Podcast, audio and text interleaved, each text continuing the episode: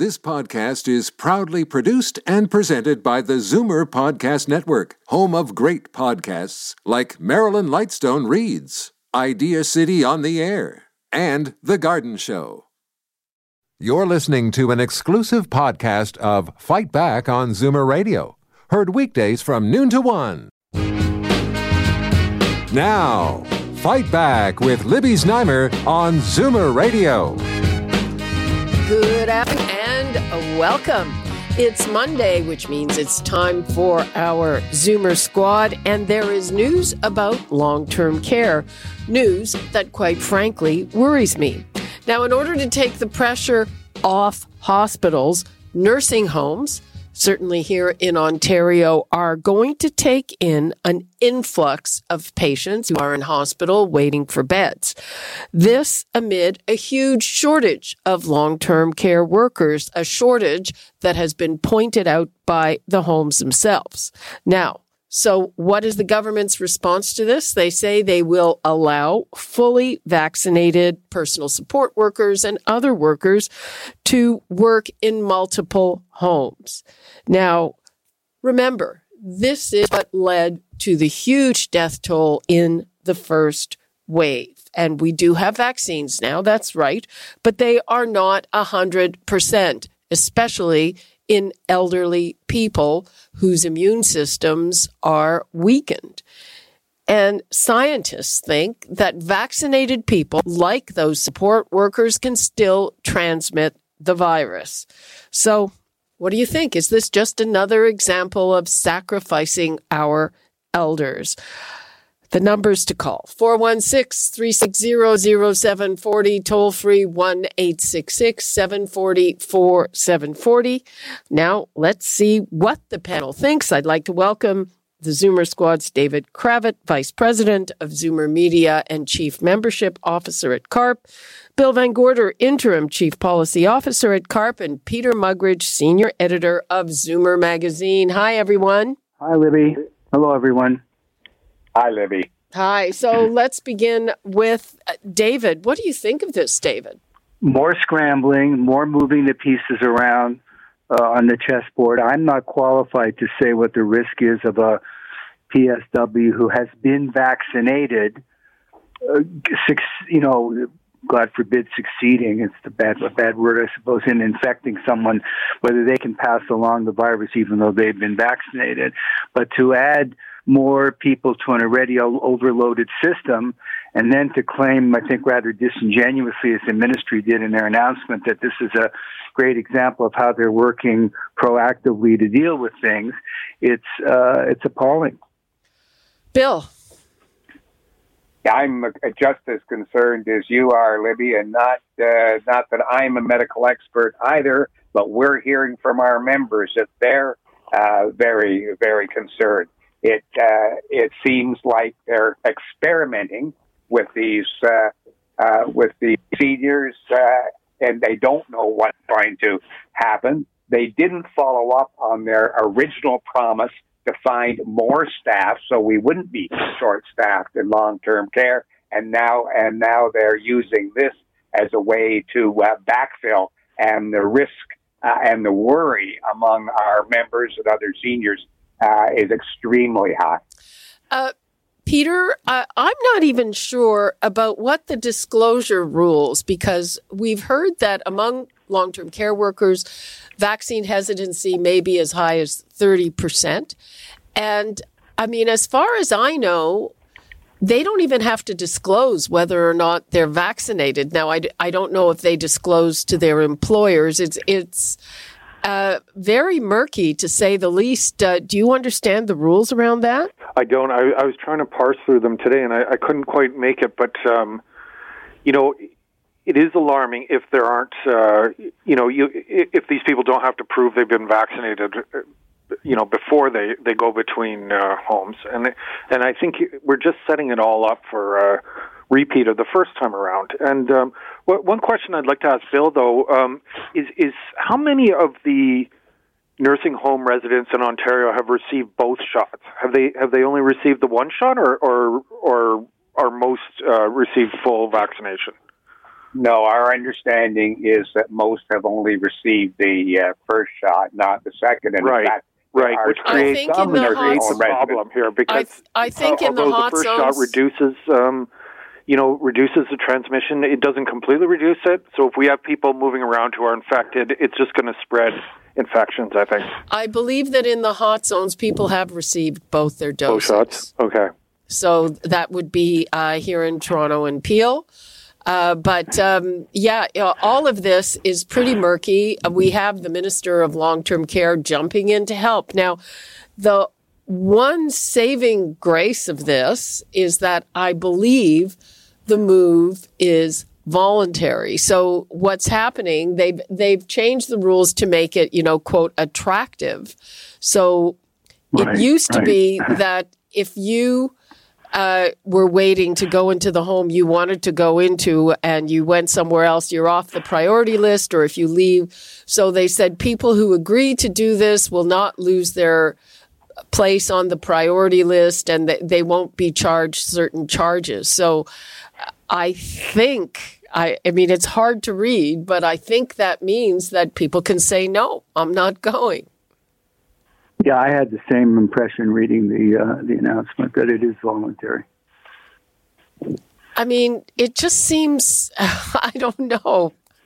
It's, it's, I mean, again, uh, David, I mean, you know, I, the, the hospital association, they are strapped. They have asked for this, but what do you make of, of the minister agreeing so quickly and, um, Well, I think I think the problem you have here is that there's been no real honest communication throughout, and they're trying to present uh, desperate measures as proactive problem solving, and it may be that they have no choice. I'm a little bit more impressed by the fact that they asked for the mil- military to step in again, and I saw just moments ago an announcement that the military is getting ready to send some ICU nurses and some mobile emergency teams into Ontario. At least that's a kind of an acknowledgement. Okay, we have an emergency. David, I haven't seen that measures. yet. Sorry, when did just- you see that?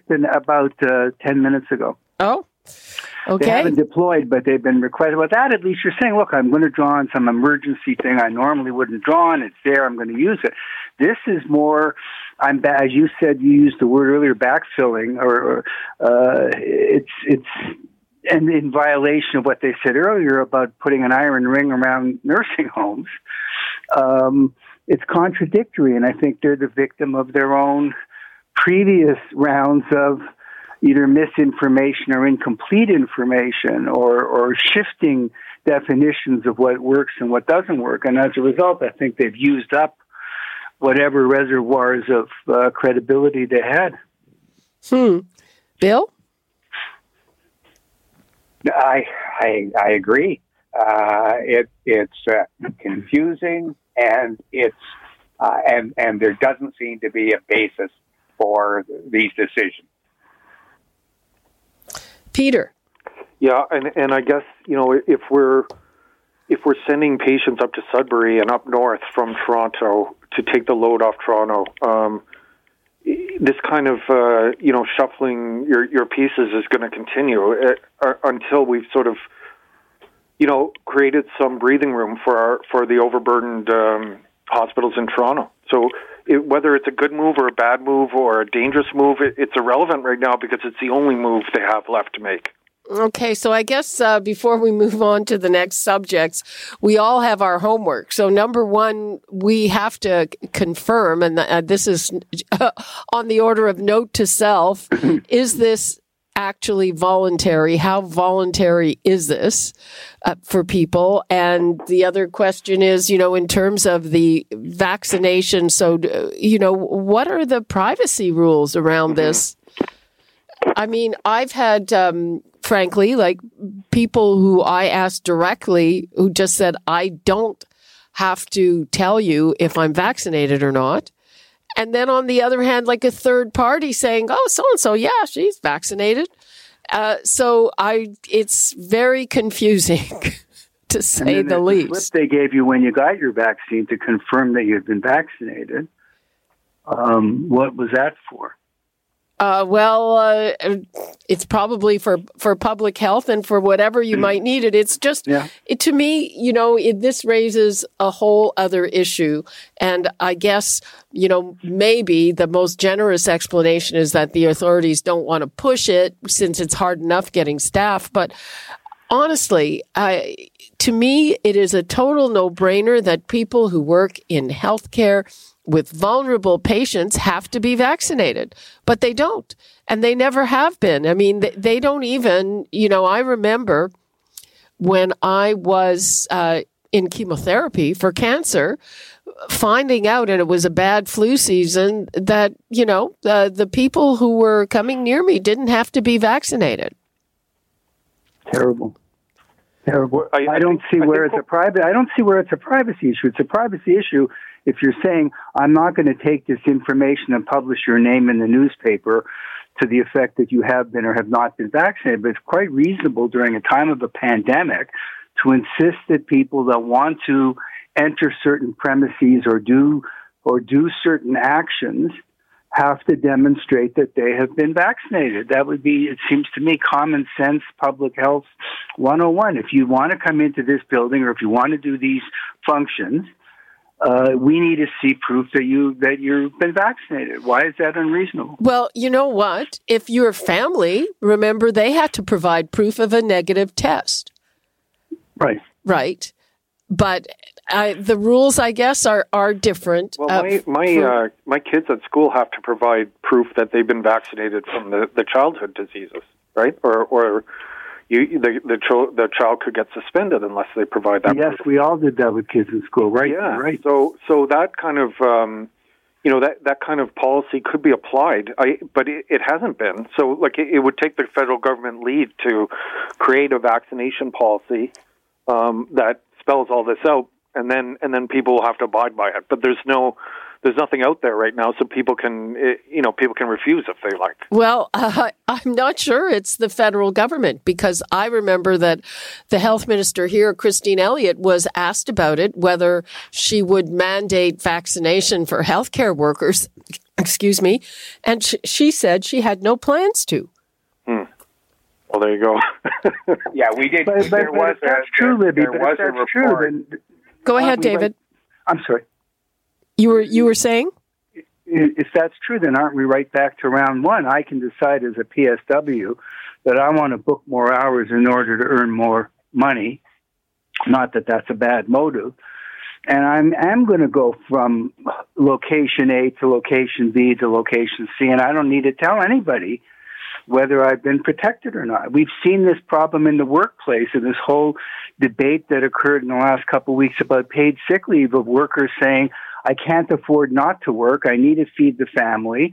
Um, and I'm I'm just going to hope for the best. I don't have to declare if I've been protected or not. I don't have to have a vaccine or not. I'm going to keep showing up and hope for the best, and that's why they've had such spread in certain workplaces. Yeah. Well, um, it's it's all extremely disturbing. I'm going to take a couple of calls. We've got Steve in Brampton. Hi, Steve. Oh, hi, Libby. Uh, this is really a question for you and your panel.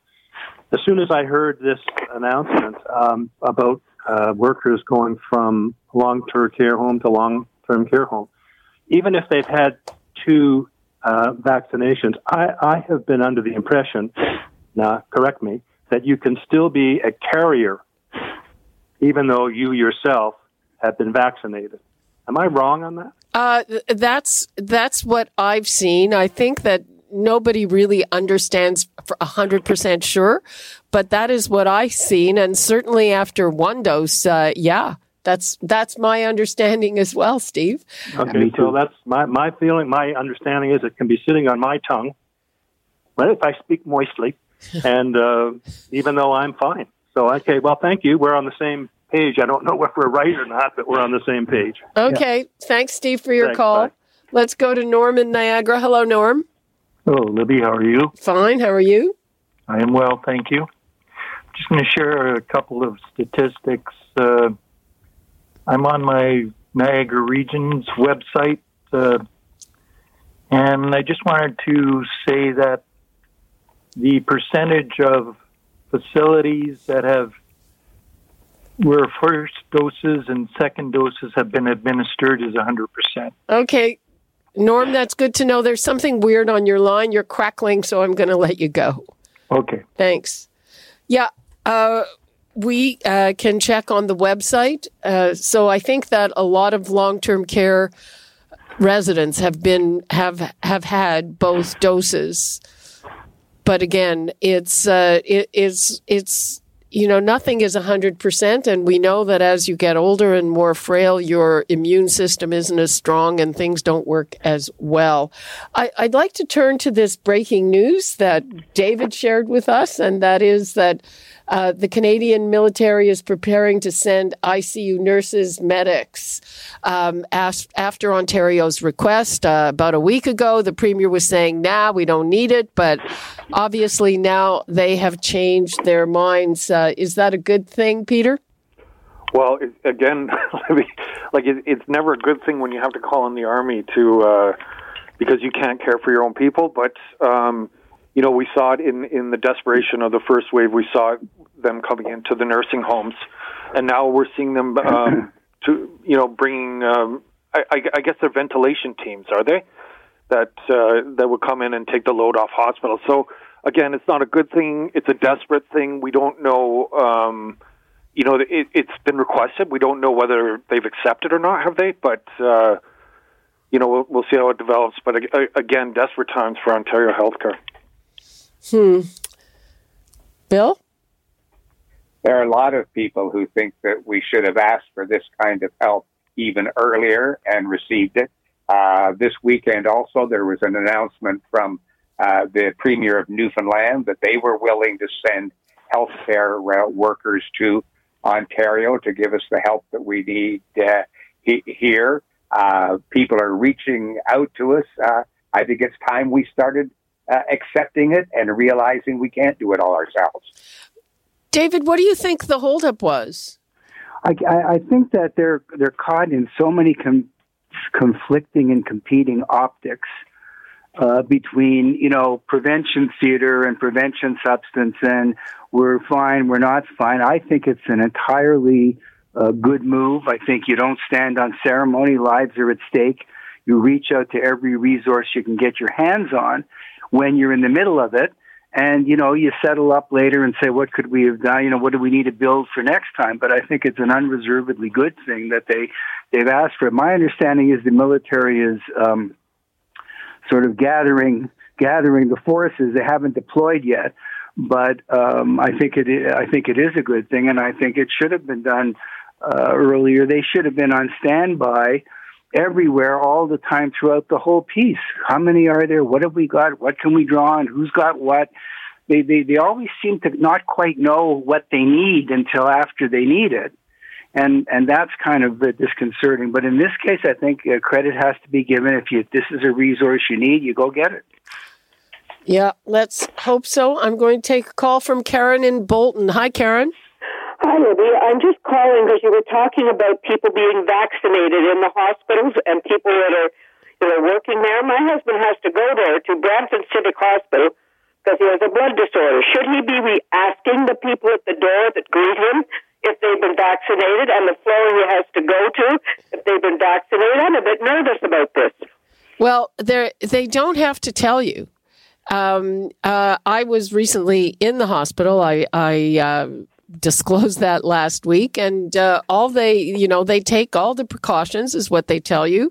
Anybody who comes near your husband will be masked and be wearing a shield. Uh, and uh, if you see them in a yellow gown it's because they're more afraid of you than you are of them. But but the reality is uh, i believe most of them have had the opportunity to be vaccinated but um, they don't have to tell you I know it's it's very unsettling. I guess is what I would have to say. I just I agree. to make that comment. Yep, it is very unsettling. Thank you very much, Libby. Okay. Bye. Bye bye.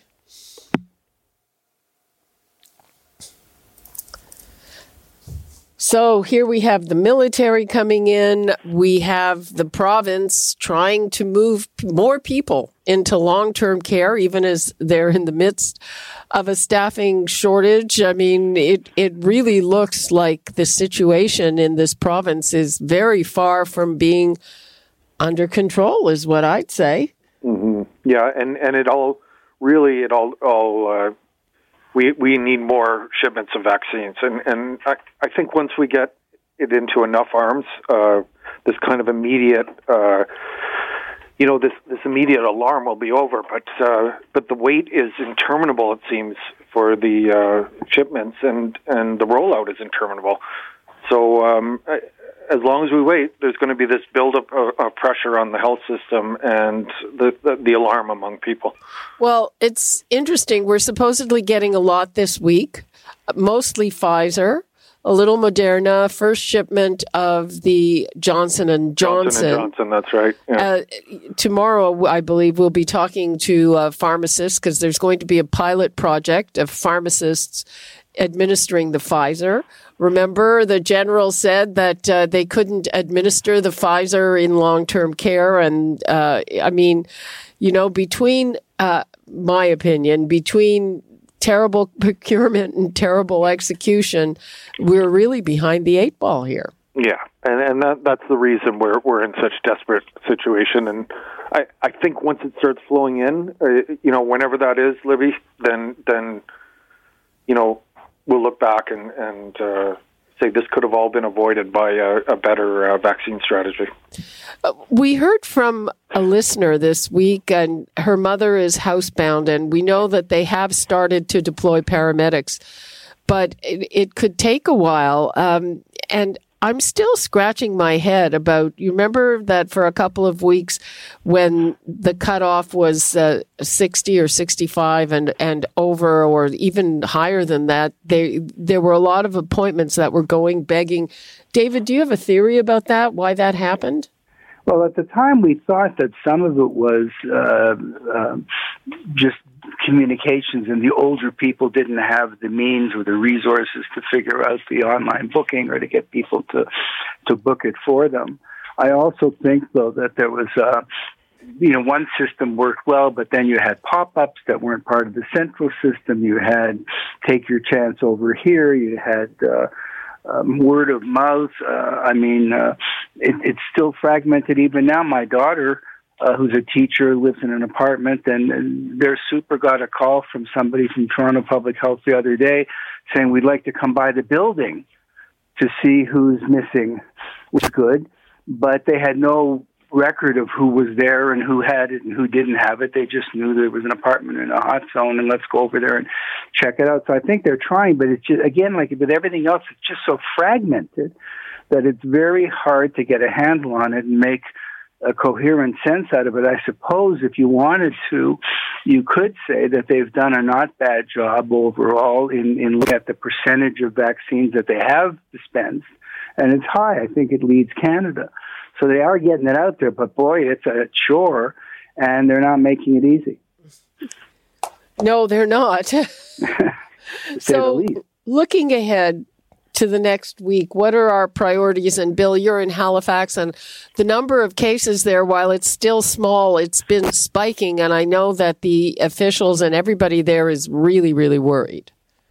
They're very worried. More cases uh, uh, per day than we had even at the beginning of the uh, pandemic. So the size is uh, relative, but uh, the same kind of concern that we we have in Ontario. And as as uh, Peter said, uh, you know, in the long run, the answer is to get everybody vaccinated, and that means making sure that the people who are in their own homes and the communication to people, the worry of those people who aren't hearing about when they're going to get their vaccines or how they're going to do it. The government's done a terrible job in keeping people up to date and even what their plans are.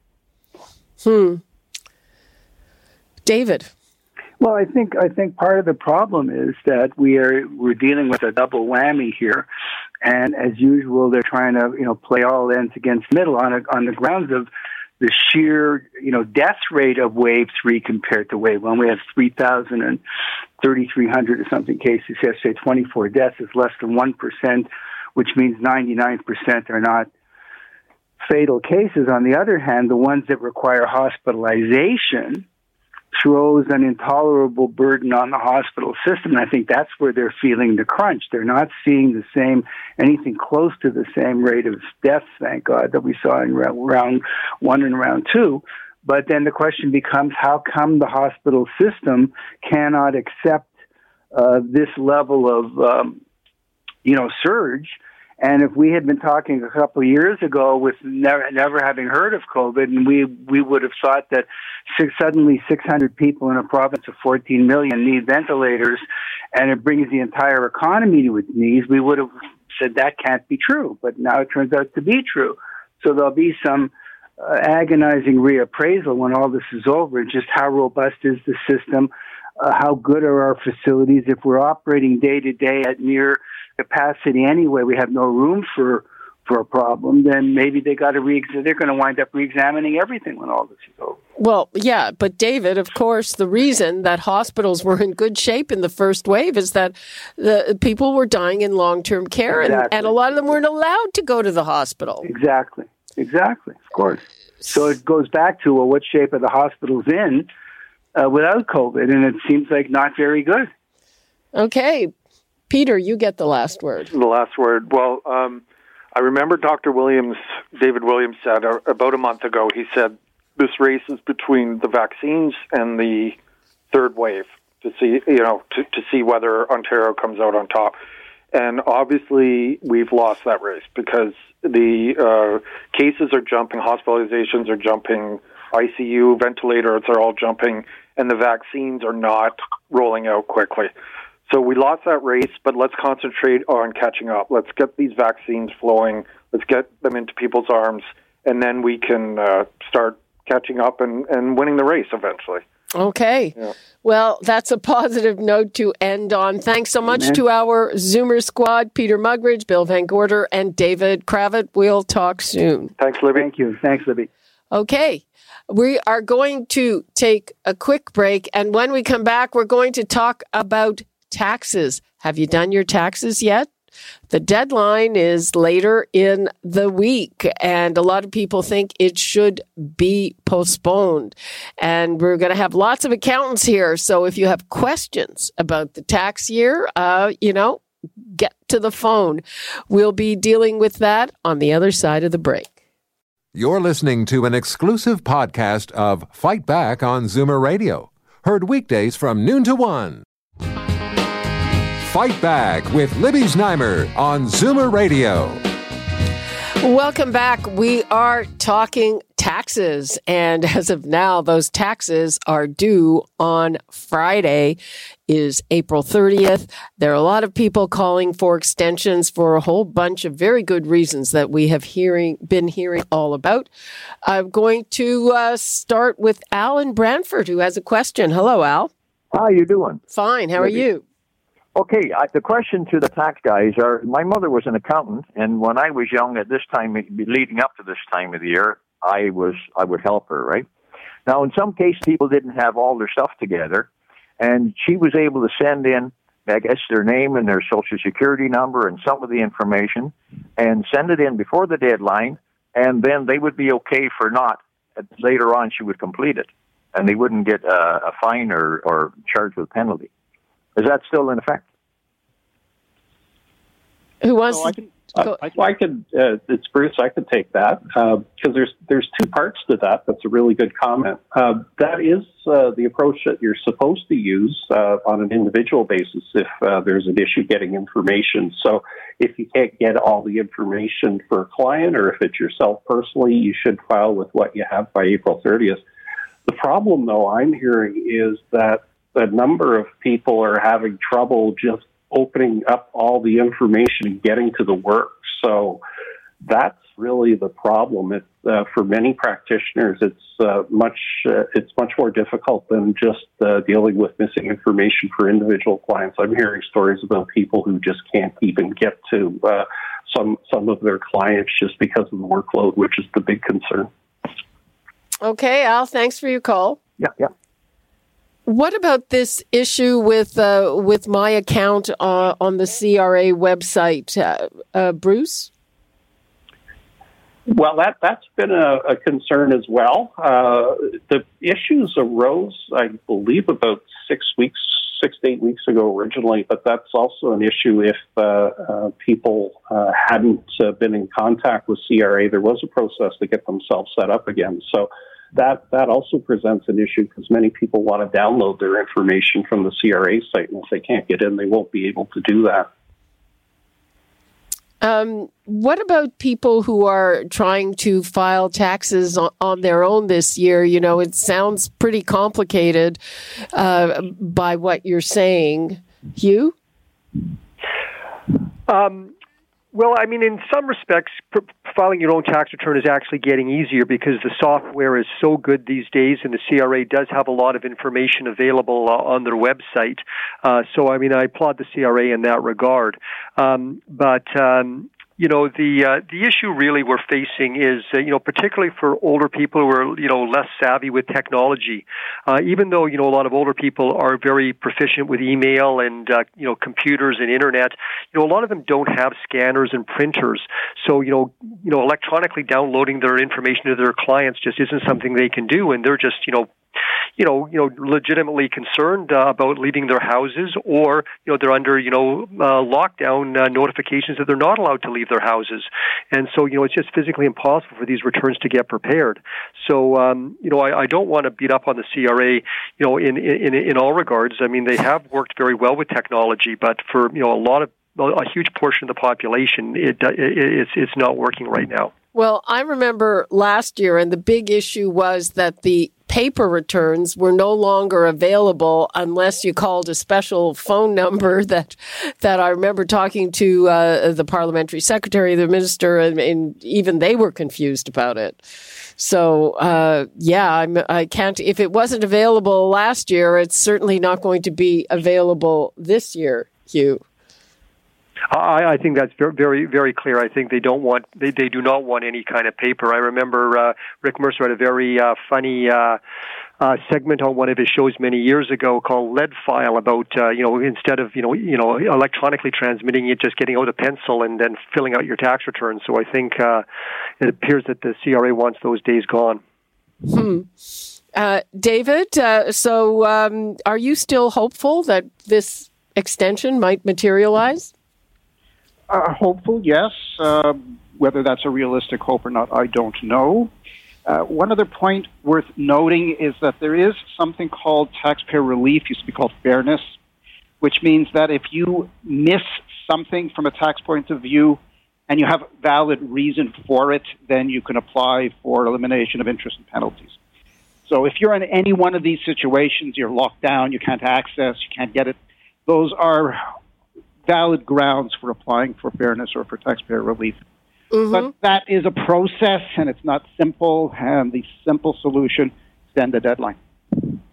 Okay, let's hear from Judy in Richmond Hill. Hello, Judy. Yes. Hi. Good morning. Good afternoon. Sorry, I'm trying to make this fast, and I hope I don't mix it up too much. I'm I'm a senior. I filed my income tax last year late because I they owed me money. Uh huh and uh, what do you call it? H and R Block. They wanted two hundred and ninety dollars for a return. Okay. I used to get it free before. Anyways, I that that is still in process from from 2019. Really? And they've cut and they owe me nine hundred and ninety some dollars or that, whatever. They've cut off my Trillium and my GST. I'm not getting that either. I've not applied for any benefits because how am I going to apply? Uh, that sounds, I mean, generally, I, I, have to say they're usually pretty good about giving you um, the money. Am I am I wrong? Uh, which one of our accountants wants to to speak to that? Well, uh, I'll, I'll, jump in. It's Bruce. Uh, yeah, I'm um, I'm uh, concerned to hear that from the perspective. I wonder if something's happened with the return that it somehow hasn't been transmitted properly or something because uh, most. Well, they have. Times, I've talked to them. They oh, have okay. it. They're just saying it's in process. I phoned them like five times. When was the last time? Oh, a couple of months ago, probably. I got to phone them again. I wrote down the dates somewhere. Oh, on my return, I wrote down the dates and the person I talked to and and their number. Yeah, because because uh, like I said, you know, for uh, for all their faults or whatever, they're they're usually pretty quick with that stuff, and and but but there there can be issues if they lose something. If it was a paper return, they're not. No, it was e-filed by an uh, by a, by a, uh, an accountant. Well, then there's no excuse. No, they should have processed it. What, what does the accountant say? They called too, and they're saying it's in process too. They owe me nine hundred uh, nine hundred twenty dollars. I pay my income tax off my uh, pension every month because I don't like to pay a lump sum at the end of the year. Wow. Um, I, and now they're still taking my money, but they're not giving me back what they owe me. This year they owe me uh, over a thousand dollars. Well, I don't know. I think your accountant should follow up on that. That's what you're paying him for. Okay, I'll call him and tell him. Okay. He should escalate it. He should escalate. Don't just deal with the person who answers the phone. Go to somebody more senior and have them deal with it. Because frontline staff doesn't know anything. They look on the computer and they say, "Okay, it's right, in progress." Right. So I should ask for somebody senior. Ask your accountant to deal with it and to escalate it. Yeah, You get your accountant to do it. File.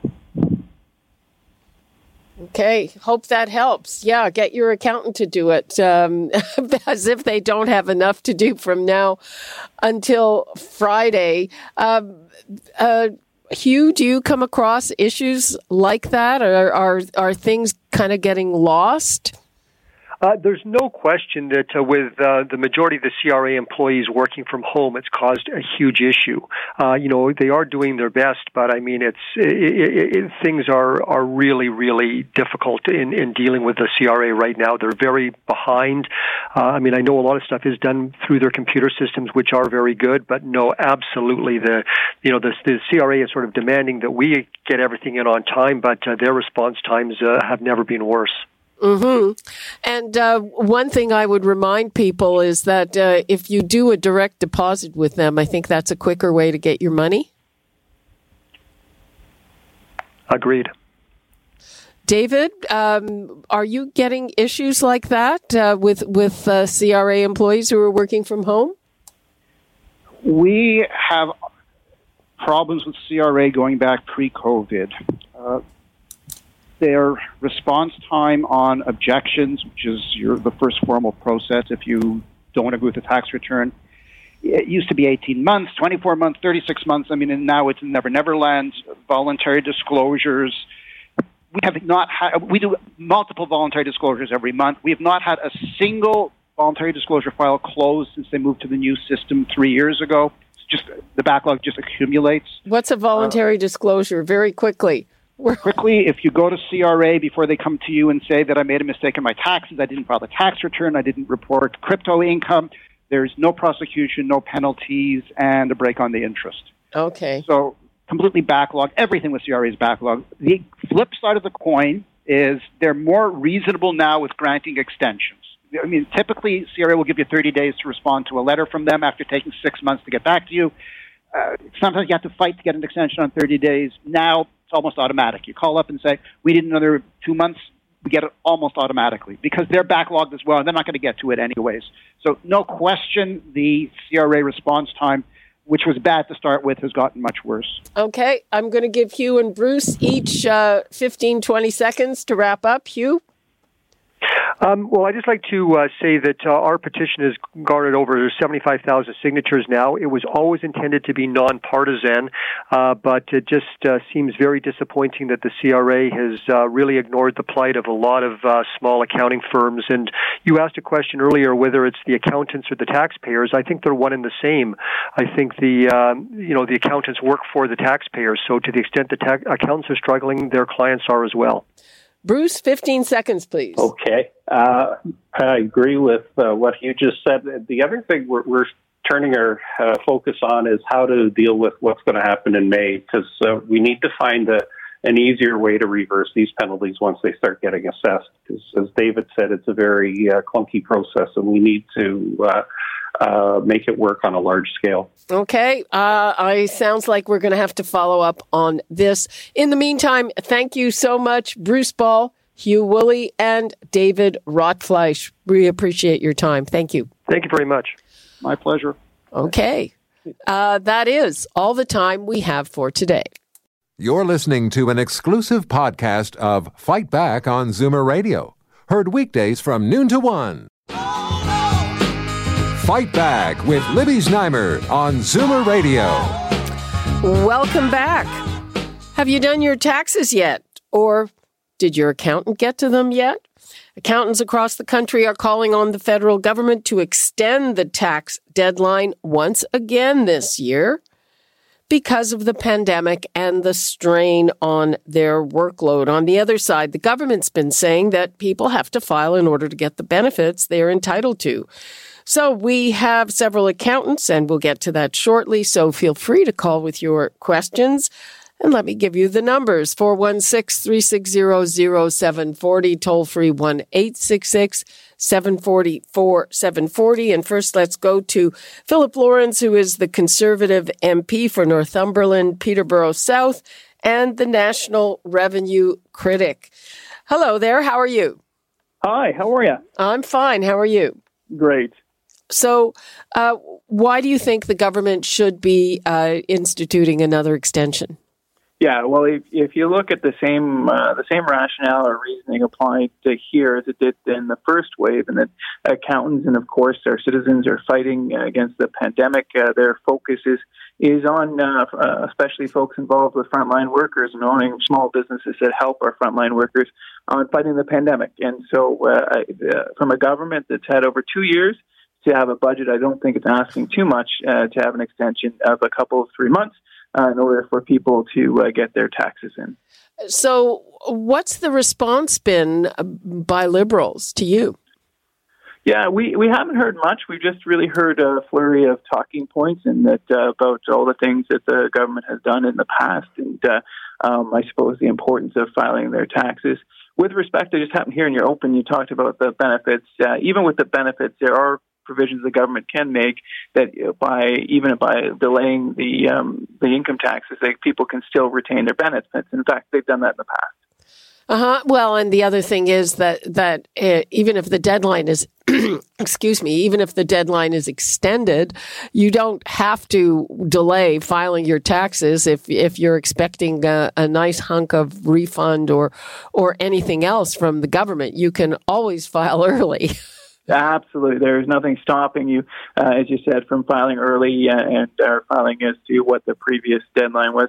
The other thing I would point out as well is, of course, we're dealing with many of the same issues we were in the first wave. Um, and uh, in addition to that, we've also had a number of cybersecurity issues with the CRA. We actually had over, or close to, I should say, a million uh, My Accounts, which is a CRA online portal that have been suspended. Uh, and I've heard many stories of people having all sorts of challenges and struggles so, in addition to all the problems we had in the first wave, we have these cyber issues as well, which is making it more difficult for people to file online. Mm-hmm. So, what are you doing next to advance this? Yeah, so uh, we're uh, we're pushing the government in every way we can. Unfortunately, we are in opposition, so our tools are somewhat limited. Uh, but we're advocating uh, as hard as we can. I'm, I'm on the phone regularly with our parliamentary secretary for national revenue Francesco Sorbara and uh, pushing them hard to, to get this done. Um, and of course, uh, I have to tell you, all the I, I think you're going to have some accountants on. Um, the accountants have been pushing hard as well along with us. We're doing everything we can to advocate, and I'd encourage any of your uh, any of your listeners who are so inclined to reach out to their MPs, particularly if they're Liberal MPs, and say, "Hey, uh, Canadians deserve a break." Okay, thanks so much, Philip Lawrence, Conservative MP for Northumberland, Peterborough South, and the National Revenue Critic. Thank you. Thank you so much for the time. Really appreciate it. Okay. And right now, let's bring in Bruce Ball, who is the Vice President of Taxation at CPA Canada, Hugh Woolley, who's a chartered accountant and tax consultant with Lewis and Company, and David Rotfleisch, a tax lawyer with Rotfleisch and Samulovitch PC in Toronto. Welcome and thanks so much for being with us. Thank you. So I gather that there is an online petition signed by 75,000 people, most of them accountants. Uh, Bruce Ball, tell me about that, please. Well, actually, I think you might be in a better position to discuss that one because he's been um, uh, active in that. Uh, um, but I can certainly comment when he's done. Sure. Let, let, let me jump in then. Uh, this is uh, Hugh Woolley in Vancouver. Uh, yeah, we uh, started this petition because we were getting feedback from a lot of, you know, small accounting firms that uh, you know don't uh, have much of a voice uh, to. Um, you know that they were really really struggling um, and they were struggling for a variety of reasons. Uh, one of the reasons they were struggling is is because their workload has been greatly expanded over the past year with a lot of the government benefit programs which have been a real lifeline to a lot of small businesses including the wage subsidies and the rent subsidies. But these require quite a lot of time for accountants to complete. And so because accountants you know who are generally fairly busy to begin with have had this extra workload uh, you know tax preparation has suffered. Uh, and also so, um, you know, when we got to uh, uh, tax uh, compliance season in February for the completion of T4 slips, a lot of accountants had significant additional uh, requirements uh, to file because uh, the government wanted to match the CERB payments, which was clearly a good idea. So they required significantly more reporting on T4 slips, where you had to break down the employment income by period in which it was earned. And if you use a big payroll service for major corporations, that's probably quite easy data to extract. But if you're a small business and uh, you have to do your payroll manually, then uh, obviously this is very difficult and very labor intensive. And a lot of accountants got behind in February just completing this work. So a lot of them are just overwhelmed, exacerbated, and really, really struggling right now. And a, a short extension would be a, would be a godsend for them. Mm-hmm. Uh, Bruce Ball, uh, can you comment on that? And so, is this really a, a, a, request to help accountants or to help the tax filers?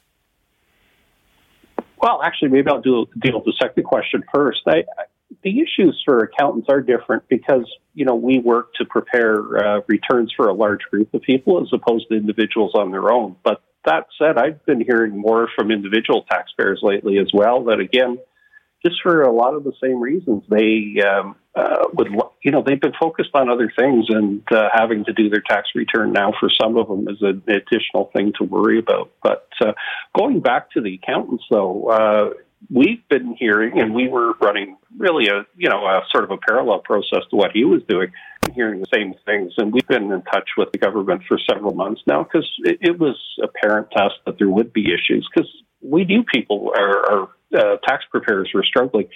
Uh, one thing you mentioned, I just focus on is uh, wage and uh, rent subsidies and other assistance. Like many of these programs, the applicants needed help from uh, their accountants. So many of our members have been really busy, and it's been a long year too, so they're worn out. But the other big issue I'm hearing is uh, people have lost uh, uh, some of their employees along the way. They've had to, you know, step back because of personal reasons or illness or that sort of thing, and it's very difficult to replace people as well. So, our message to the government has been: you've asked them to do more with less resources, and they need help again this year. And and what's the response been? I mean, I'm. Uh, uh, it was a very very uh, good point that our previous guest pointed out that you know for a government that took two years to give us a budget, uh, you know, what is the deal about this? Are they that desperate for cash to come in? I'll be honest, we're not really sure what the issue is. Um, the response, uh, I think, it was summarized very well. Uh, you know, in terms of what the response was, it was uh, speaking points on things that they've done before, but not really addressing the issue in terms of uh, uh, why can't you provide relief um, and also manage the uh, the payment of benefits at the same time? Because we believe that they they can do that, um, and it has been very difficult, I think, for people too. So we wanted to make sure that was recognized as well. But we haven't really received a, a thorough response why you know they weren't able to do uh, uh, uh, this year what they were able to do last year. David Rotfleisch, what's what are the issues for you? There's a few points that are important to point out. Uh, first of all, as we tell all of our clients at taxpage.com, if you do not file your tax return by the due date, there's an automatic late filing penalty. So that really is the number one issue with not extending the tax filing deadline. If you do not file by April 30th, the end of this week, you're going to get hit with penalty. And it's what about 5%, right? That's 5%. That has nothing to do with paying the taxes owing. You can file your tax return without paying the taxes owing. So if somebody doesn't have money, filing the tax return on April 30th versus May 30th versus June 30th is not going to affect government cash flow. It's not going to improve how much money they get. It will affect taxpayers who have this automatic hit of 5%, plus interest on the 5%, et cetera, et cetera. Going back to the accounting issues, so I'm also a CPA by background. I don't practice as a CPA anymore, but I, I like numbers. So, Canadian job force, 20 million people. So it's 20 million people employed in Canada. Number of tax returns processed by CRA last year, about the same number, 20 million. It means 20 million people are out there, either personally or through their accountants, filing tax returns. Number of accountants in the country? Well, there's over 200,000 CPAs, and according to Statistics Canada, another 200,000 other accountants. So even assuming half of those accountants do not deal with personal taxes, that still leaves 200,000 or 1% of the entire labor force dealing with filing tax returns.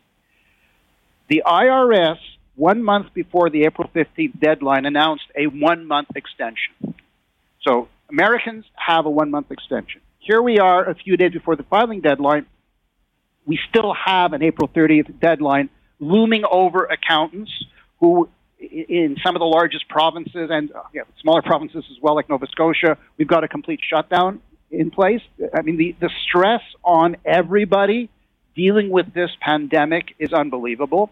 The stress on ordinary taxpayers in tax season is also always overwhelming. You know, people are freaked out about taxes all the time. Accountants are working around the clock in a normal situation, typically seven days a week, 12, 14 hour days, to deal with the tax filing deadline. So it's an extre- extremely stressful time for everyone.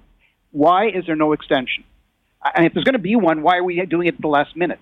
I mean, the government started off well with all of the subsidies, and then they dropped the ball with the vaccine acquisition. They dropped the ball with the Canadian Employment Retirement Be- uh, Relief Benefit, where they said we're, we're clawing it back because of the gross versus net income, and that was just before the holidays. And they said, well, don't worry during the holidays, we'll deal with it.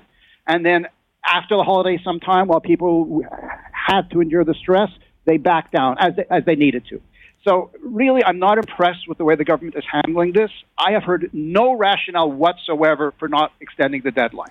And I really wish you had somebody from the other side here to give us the rationale. I mean, if there's something I'm not aware of, by all means, I'm willing to be per- persuaded. But from where I sit, it makes no sense whatsoever not to have extended it a month ago, let alone today. Okay, well, we will be uh, putting a call into Minister Sorbara, though I suspect that perhaps he is not the one that makes actually makes those decisions.